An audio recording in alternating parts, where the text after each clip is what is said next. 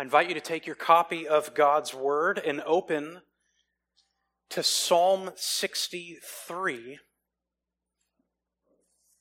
Psalm 63 is where we will be this Lord's Day. As you can see, our pastor is away. We remember him this Lord's Day as he's ministering in the great, tiny state of Delaware. We'll remember him and pray for him in a moment. For us here at Twin City, we look this morning to Psalm 63, a sermon entitled Worship in the Wilderness. Worship in the wilderness. And as we look to the Lord, let's ask for his help as we come to study his sacred word. Father in heaven, we thank you for this Lord's day. We thank you that we've been able to sing to you and pray to you. And now, as you speak to us by means of your word, would you be our guide and teacher today? We humble ourselves before the majesty of your word and before you in your great glory on the throne. We look up with our eyes to you, asking that you would feed us and instruct us. Lord, we pray that you would convict and convert would you correct and would you comfort? All for the glory of Christ. We pray in his name. Amen. Psalm 63 Worship in the Wilderness. It was some years ago in seminary that a professor once said something to students that we were to remember and always keep with us anytime we entered into the pulpit. What was it that we were to remember? that any time we preach, we preach to a room of broken hearts. What was it that our professor was trying to instill in us? Simply the reality that each time God's word is opened, those gathered to hear it live in a world marred by sin. And because of that, our own lives are often and frequently, even presently, touched by suffering. Whatever that suffering might look like, each unique to us, tailored to our own lives. Suffering attached to and connected with our own life and physical health. Suffering and trial attached to relationships, whether it be family or friends trials and suffering connected with our employment, whatever our calling is in life, even the trial and suffering of simply where we live in our land. And keeping that in mind, lest we be discouraged, we do well to remember what a Christian once said long ago that God's grace grows best in winter. God's grace grows best in winter. What is meant by this? Simply that, quite opposite than the way that you and I observe things. Presently it's spring. Outside the weather's warming. With our yards, we look and we see new life coming forth. Flowers growing and blooming. Trees and their leaves developing but in God's economy, the way He operates in the lives of His children, that His grace grows and blooms best when it's most difficult, when it's winter. Perhaps this morning, with that in mind, uh, the Lord is seeking to bloom the flower of grace, even to bring forth and bloom the flower of praise something that you and I need to be reminded of.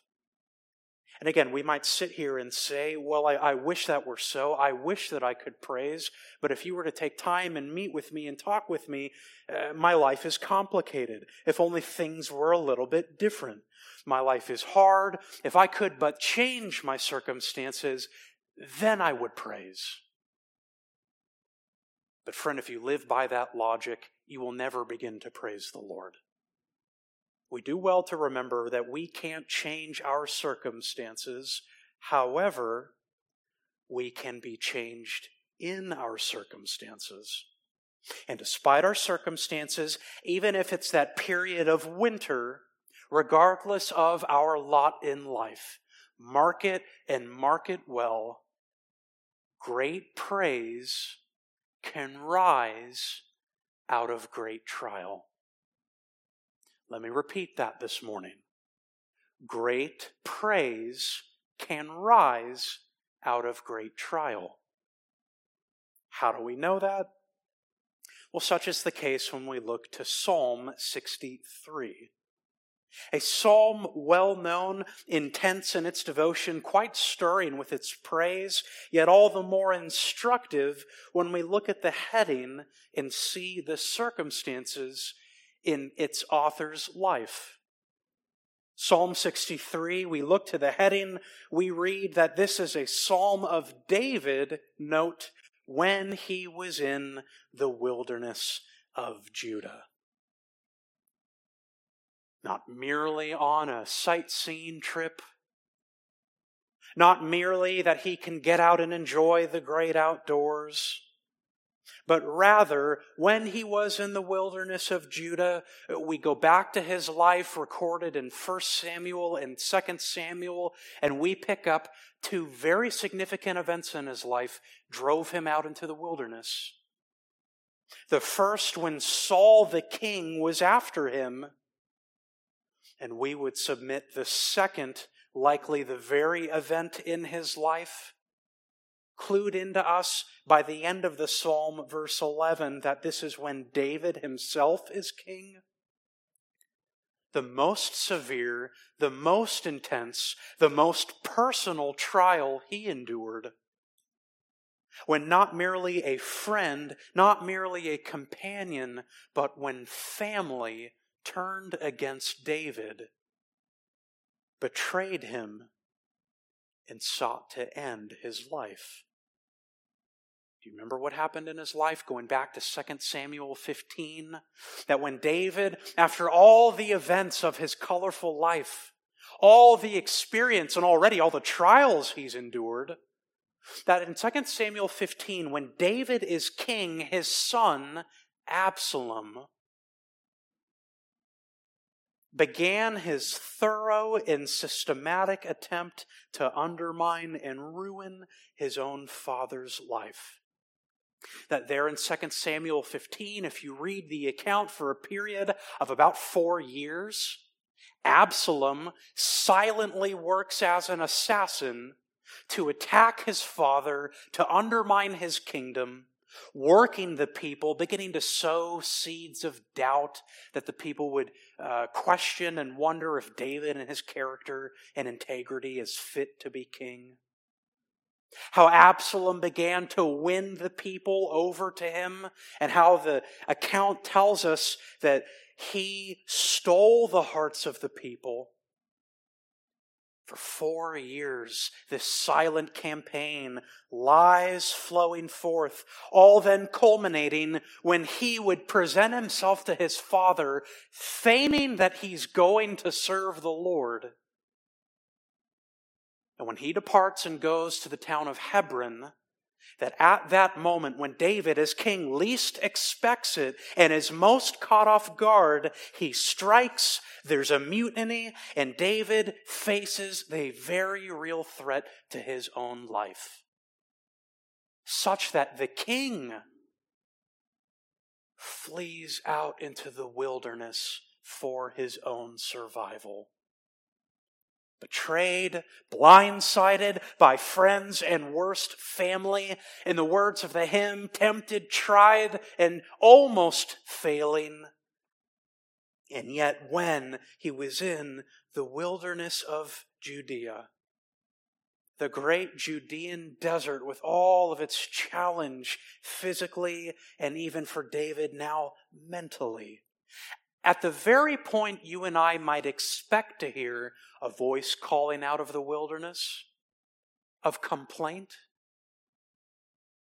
rather by means of this psalm, we hear a voice of praise. And thus, as we've said, great praise can rise out of great trial. You might sit and wonder how is that even possible? How is that possible for me in my life? Well, why don't we read the psalm and we can find out this morning? Psalm 63, a psalm of David when he was in the wilderness of Judah. O God, you are my God. I shall seek you earnestly. My soul thirsts for you. My flesh yearns for you in a dry and weary land where there is no water. Thus I've seen you in the sanctuary to see your power and your glory. Because your loving kindness is better than life, my lips will praise you. So I will bless you as long as I live. I will lift up my hands in your name. My soul is satisfied as with marrow and fatness, and my mouth offers praises with joyful lips. When I remember you on my bed, I meditate on you in the night watches, for you have been my help. And in the shadow of your wings, I sing for joy. My soul clings to you. Your right hand upholds me. But those who seek my life to destroy it will go into the depths of the earth. They will be delivered over to the power of the sword. They will be a prey for foxes, but the king will rejoice in God.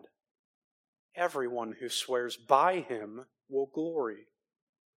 For the mouths of those who speak lies will be stopped. Great praise can rise out of great trial.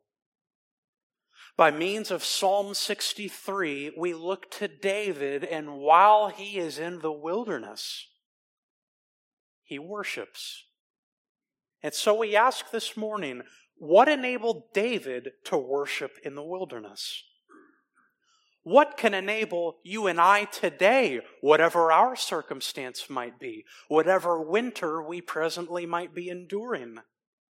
How can we worship in the wilderness?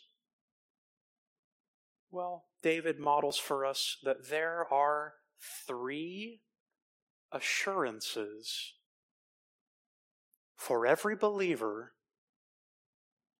that you and I, if we are believers, if we, like David, know the Lord, we can turn to these assurances, we can draw upon these assurances. Indeed, these assurances can fuel worship in the wilderness. And I'll clarify, these are assurances only for true believers. If you find yourself here today, whether invited by a friend or you grow up and you know well in your heart, I don't know the Lord, what is spoken here is a blessing that you don't yet have access to. Oh, we pray that you would come to see the blessed life of a believer, not that they're spared of trial, but all that they have in the midst of trial that even that this morning, by means of the psalm, you can glimpse what can be yours in this great God. Three assurances. And again, to further bridge from David's day to ours, think uh, have you experienced hostility? Are you experiencing lies against you? Attack? At this moment, there are enemies friends, worse, even if it's family? Well, such is the case for David, and as he turns to these assurances, so you and I can, no matter how dry or demanding the situation might be.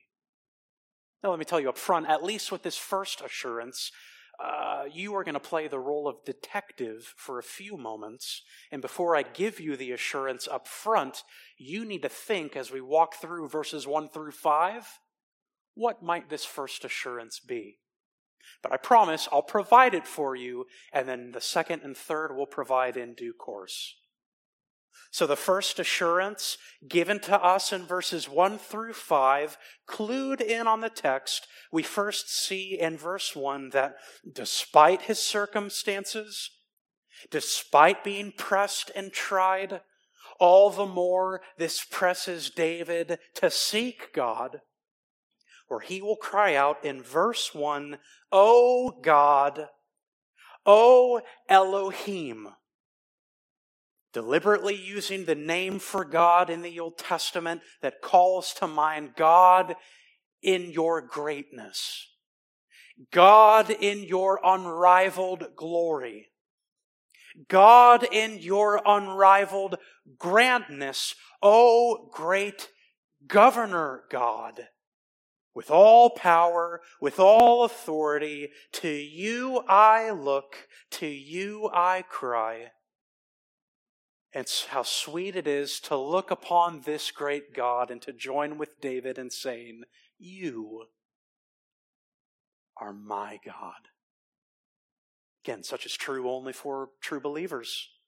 To look and to call upon this God and in a personal saving way declare, You are my God. And yes, amidst the trouble, amidst the trial, far from driving David away from God, it rather drives David to God, where he then says, I shall seek you earnestly, earnestly, uh, intensely, resolvedly, diligently.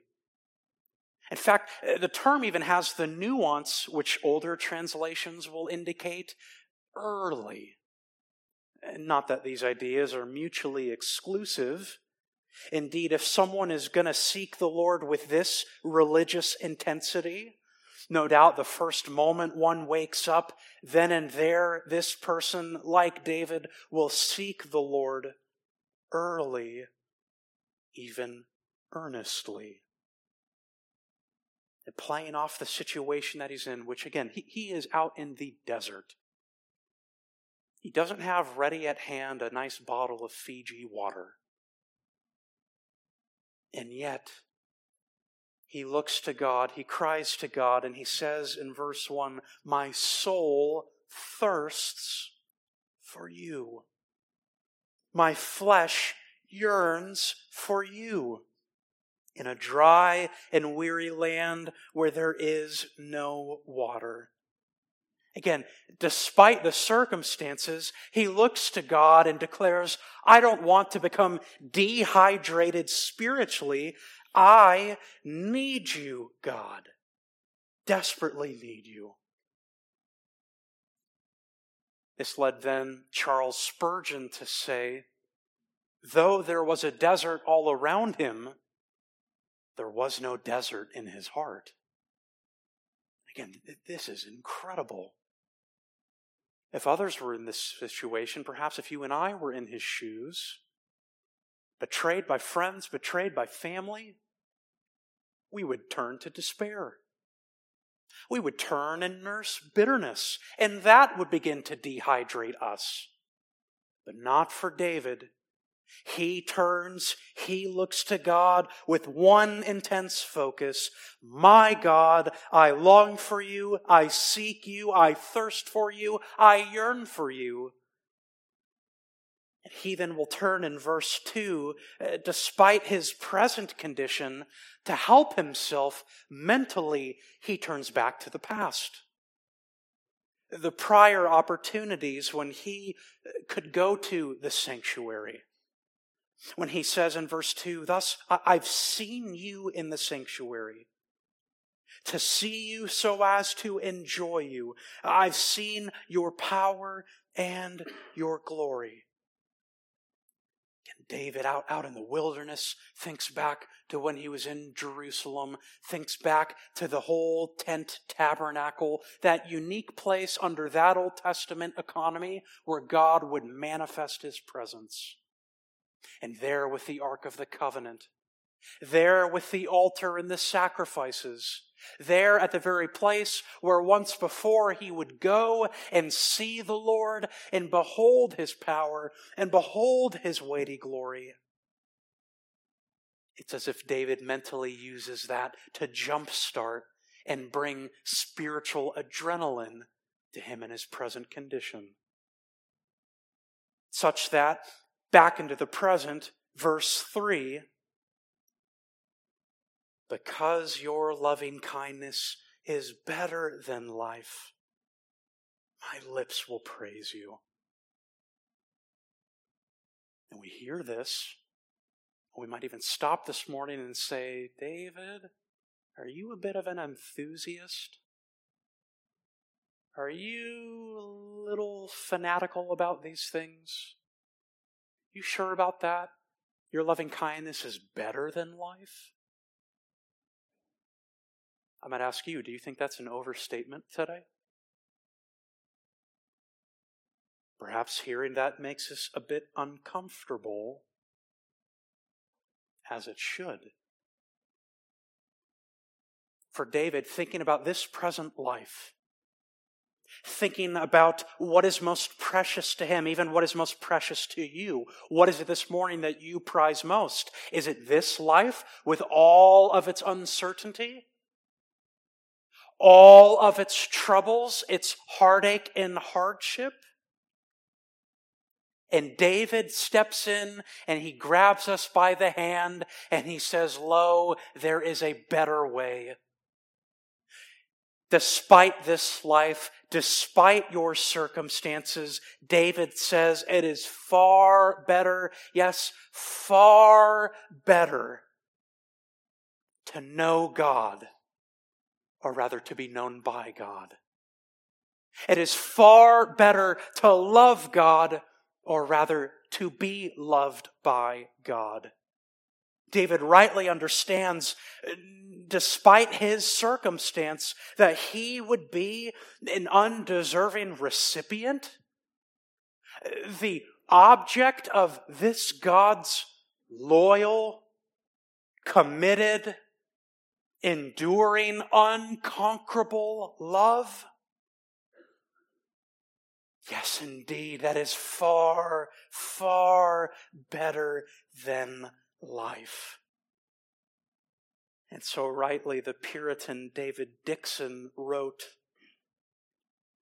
The felt kindness of God and shedding abroad of his love in the heart of a believer is joy unspeakable and glorious, able to supply all wants unto him to sweeten all troubles unto him, to give him more comfort than what is most comfortable in this world. And thus, verse 4 yes, rightly, he declares, I will bless you as long as I live, with this devout affection that's not going to fade like the morning fog but will rise like the sun and will shine despite the trial, such that even not just vocally, but even now physically, verse 4, I will lift my hands in your name. With uplifted hands and uplifted heart, perhaps even indicating that as he praises, he will wait on the Lord to act. And we think, oh, David, really? Truly? You're able to praise in this way? And he continues in verse 5 Yes, presently and into the future, my soul is satisfied. My soul will be satisfied as with, and literally, fat and fatness, marrow and fatness. Yes, David out in the wilderness, famished, parched, he thinks about being the recipient of God's own love, and he says, Though I am dry spiritually, I am quite full. Feeding upon, being satisfied, not just with what God gives, but with God Himself. And oh, I'm going to press on this for a moment. Think with me a meal that you so enjoyed you and I might become a little hungry. Thinking of a feast you've enjoyed at a restaurant, wanting the professional to handle and get it right. The dry aged, sous vide, pan seared, high quality choice of steak.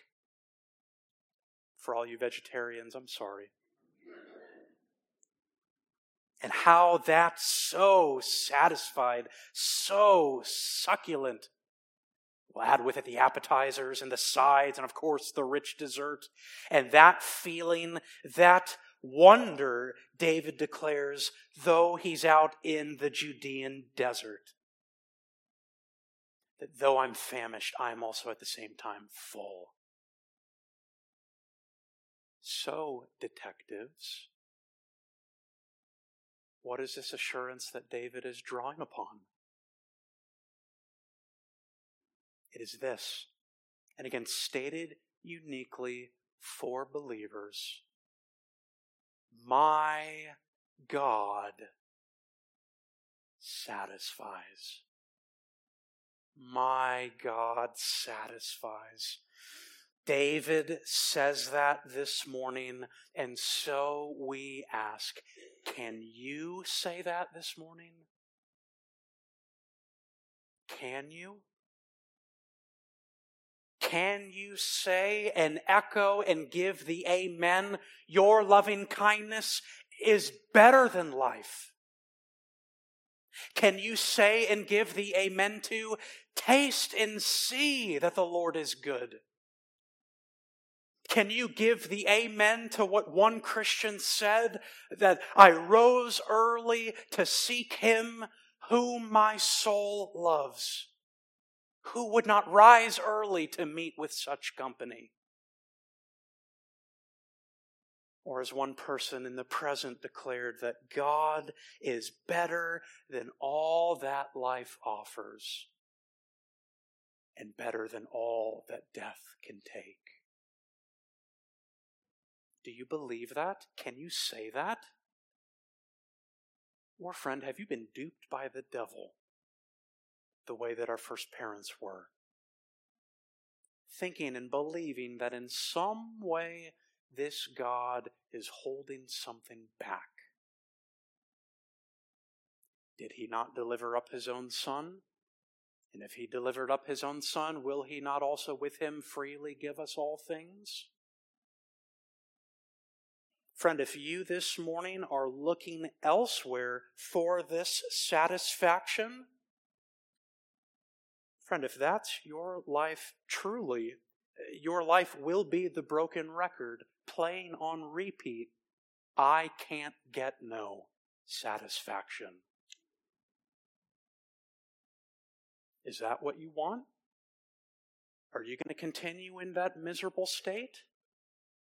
Or will you see what God offers Himself and with David declare, Yes, I've tasted, I've seen, your loving kindness is better, better than life. And you might say, Yes, I, I know this. Friend, this is more than just cerebral Christianity. This is comprehensive Christianity. How do we know that? Look at all the anatomical terms David uses in these first five verses. My soul, my flesh, I've seen you, my lips, my hands, my soul, my mouth, and again with joyful lips uh, with David, we can join in and see that both with lips and life, both with head, heart, and hand, that this God indeed satisfies. That this God, despite the winter, is all that we need and all often that we have. Can I speak for a moment to all the young people in here today? The life that this God has blessed you with to just stop and recognize this very simple truth. You have been made by God for God. If you want satisfaction, if you want true joy, it's only found from God. So seek Him now at a young age. As Augustine once put it, you know it. Our hearts are restless until they find rest in you. Again, as James Montgomery Boice put it, God does not hold back himself from those who seek him. Rather, he gives himself to them fully and in increasingly fuller ways. Or as God himself declared to the prophet Jeremiah, Jeremiah 29 13, if you seek me, you will find me when you search for me with all your heart. My God satisfies that's the first assurance that David looks to to worship in the wilderness. There's now a second assurance that again, all believers can turn to that fuels this praise and fuels this worship. What is the second assurance? It's found in verses six through eight. Not only does my God satisfy, number two, my God sustains. He sustains. And just as we began the day with David, so now we will end the day with David. And as David begins the day with God, so he will now end the day with God. Or again, we stop and we consider and picture him out in the desert wilderness. Under the starry sky. And as, again, the king is laying out there in such a hostile environment, he writes, He says, When I remember you on my bed, I meditate on you in the night watches. It's interesting when he says, I remember you on my bed, you could translate that in the plural, beds, as if to say, he's in a period where he really has no place to lay his head his routine was thrown off. Maybe just by implication, we can draw and learn from that. That when our routine is thrown off, yet still we can seek the Lord and remember Him. So for David, in the night, he says, during the night watches, uh, three divisions in ancient Israel, four hours each. First watch, second watch, third watch, and David experiencing not just a modern phenomenon, he's experiencing maybe what you experience that of a sleepless night. You ever had that? You know you need to sleep, and yet you can't sleep. And all the more that stresses you that you can't fall asleep, so it keeps you awake, though you need the sleep, and uh, like a cycle that goes. Even those unique moments where the body might be totally exhausted, and yet the mind in some way is fully alert and can't shut off like an overdrive. Maybe you've experienced that. Anxious, fearful, worrying, thinking about the hardships one just endured looking ahead and knowing those hardships are going to continue when I get out of this bed. And yet, David, though in a sane situation, he's a good model for us, as the commentator Motyer said. A sleepless night is just as much a gift of God as is a night's sound sleep. How is that so? Well, with his mind not able to shut down and turn off, he instead redirects its activity Godward, where he will remember God. He will meditate on him. Meditate, the term from Psalm 1. The one meditating on the law of the Lord. This rich Hebrew term of someone who is so thinking upon something that to themselves they're, they're muttering and murmuring and reflecting and under their breath rolling it around in the mind to oneself. Maybe like the way you and I might enjoy a hard candy. We get it and we place it in the mouth and we roll it around with the tongue and we suck out the sweetness. Well, in the same way, now mentally, David reflects of how his God sustains, and he remembers God, he meditates on him. Why? Look at verse 7. For you have been my help. You have been my help. Oh, such a help God is. David looks back to the past and he remembers, and borrowing the words from Psalm 66, come in here and let me tell you the things God has done for my soul, how God has delivered me. David's reflecting, oh, he's delivered me out of Jerusalem from the hands of my son how this God has been my help and delivered me at a prior time from uh, the prior king Saul when he sought my life. How this God has delivered me uh, from the paw of the lion, from the paw of the bear, and even as he declares, from the hand of that giant Philistine. David knows that this God has been his help and he will trace God's past help and he'll remember this is the same God. This is the God who is unchanging. If he has been my help in the past, if he has sustained me in the past, so he will sustain me in the present. And all the more then, he goes into the shadow of God's wings, and there, in the very place of warmth, protection, provision, and security, he says, I sing for joy. And even if we were to look back at the prior psalm, Psalm 62, there too, David will think about how this God, his God, my God, is also my rock, my refuge, my stronghold, my hope, my salvation.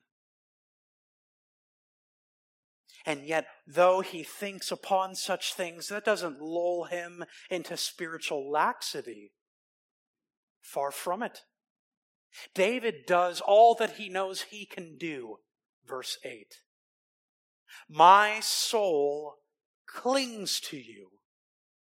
David understands, I can't change my circumstance. I can't do anything. You, God, must act, but I know what I can do. I will remember you, and I, with all that I am, my whole soul will cling to you, God, will follow hard after you. Uh, the same term from Genesis 2 when a man leaves his family and is cleaving to his wife, pursuing committed, holding on to. And while David perseveres, oh, friend, the sweet truth. But at the same time, this God preserves. Your right hand upholds me.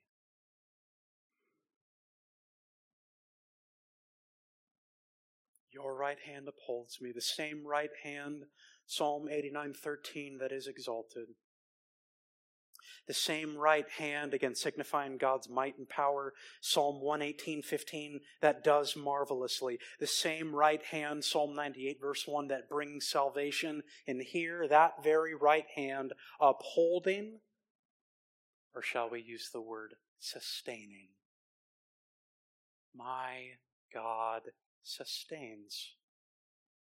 Now, is that an isolated incident in the life of this Old Testament saint? Well, no. Jump to the New Testament. Think of the Apostle Paul. Think of him with his friend Silas in Acts 16. They are in Roman prison. And yet, what do they do? They remember that God sustains and they sing to him songs of praise. Or Paul again at the end of his life facing certain death. 2 Timothy 3, verse 11. What persecutions I endured, but do you remember? Out of them all the Lord rescued me. My God sustains. That's what David says. And so again we ask, can you say the same?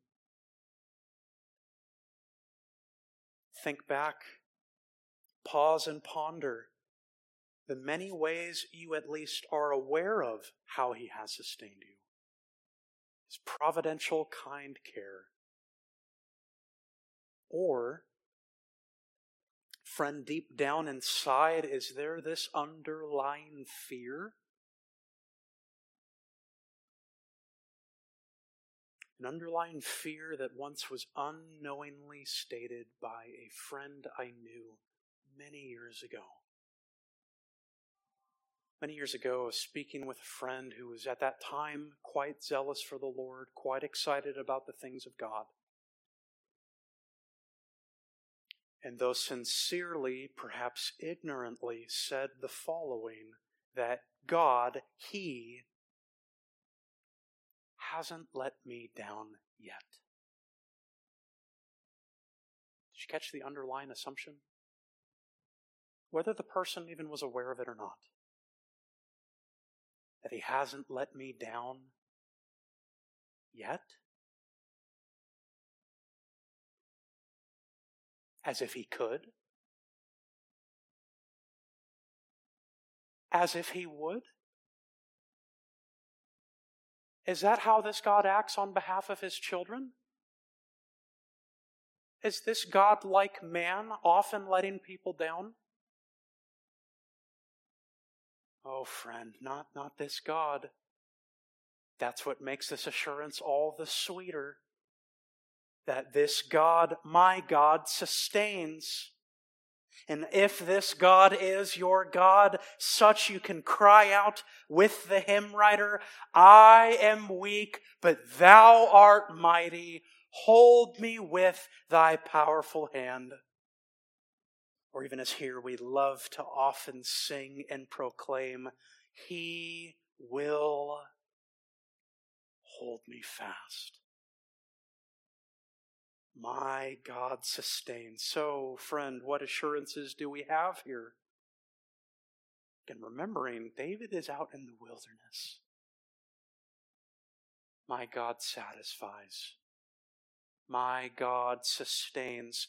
Third and finally, in verses 9 through 11, we see, My God secures.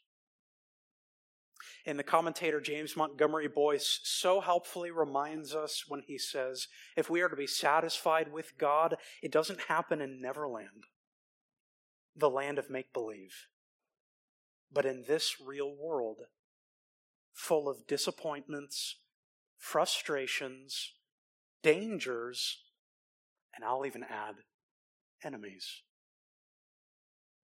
someone's going to be committed to the Lord, inevitably there will be people that turn against you. And it's one thing to read of enemies, it's quite another to have them yourself.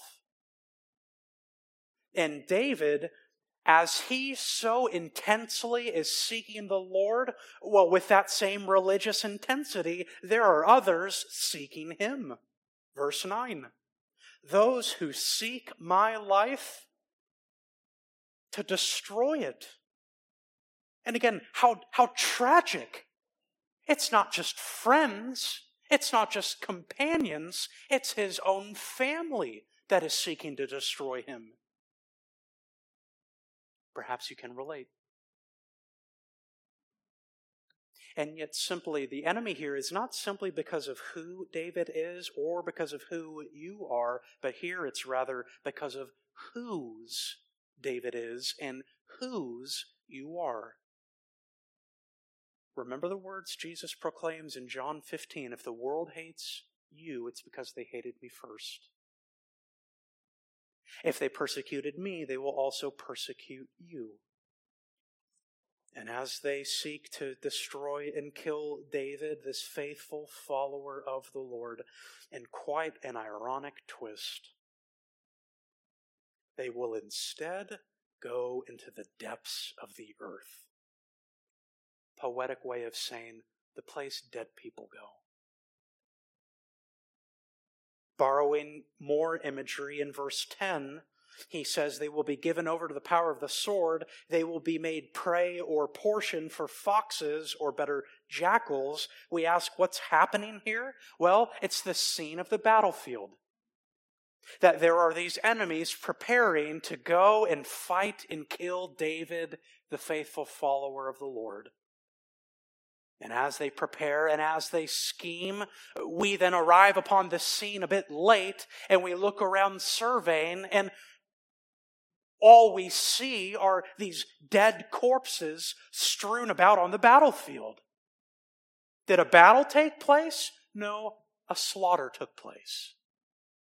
A bloodbath. Corpses laid left as portion for jackals to come and consume. Such is the sure fate, the settled fate for David's enemies, which is confirmed in 2 Samuel 18. Where there on the battlefield, and one day, 20,000 of David's enemies are slaughtered.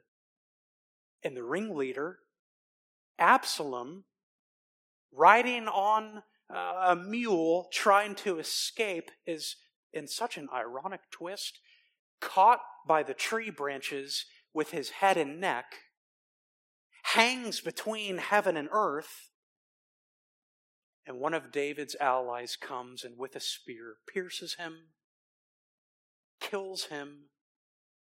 And in 2 Samuel 18, it says they took his body and threw it down into the pit. Quite graphic, but such was their destiny but for God's own, for God's people, for David, my God secures.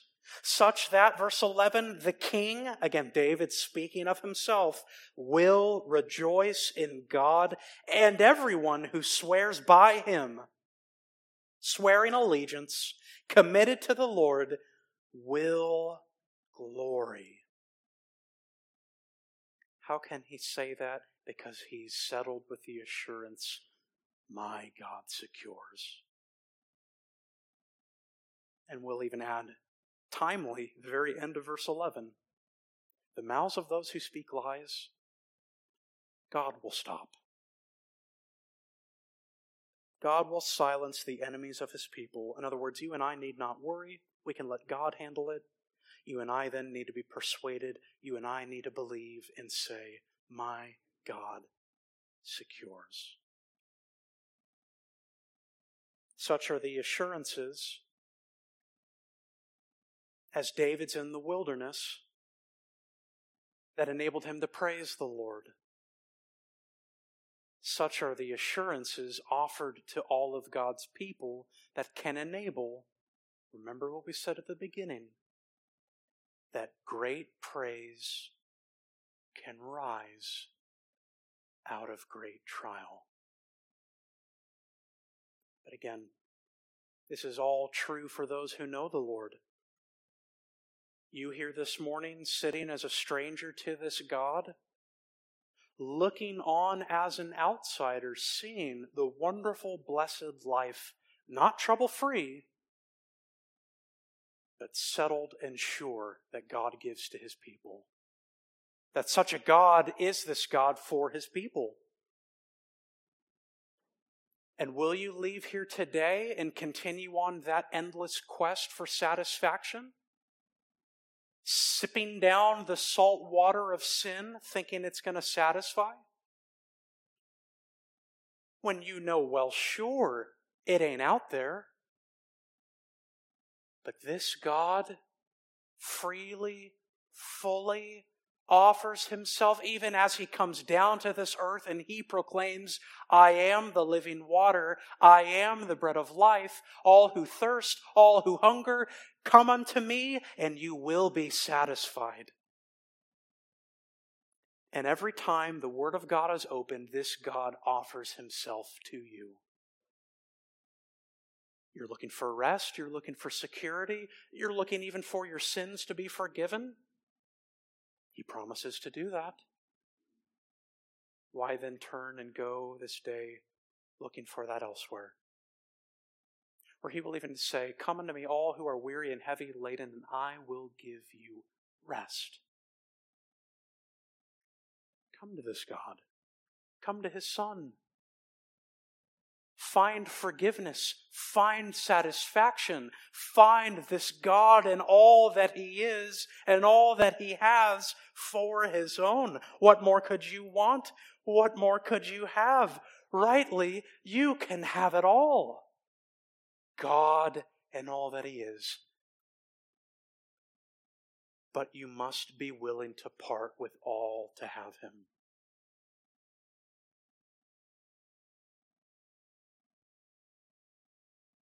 Turn and trust then, dear friend. Father, we thank you that the life of a believer, though it is not trouble free, though it's often filled with trial and sorrow, though the season of a Christian is often winter, we've been reminded today that your grace grows best in winter and that great praise can rise out of great trial. Minister these assurances to our hearts, and Lord, will you please, as the great God and Savior, seek and save the lost today? We ask this expectantly in the name of your Son, the Lord Jesus Christ. Amen.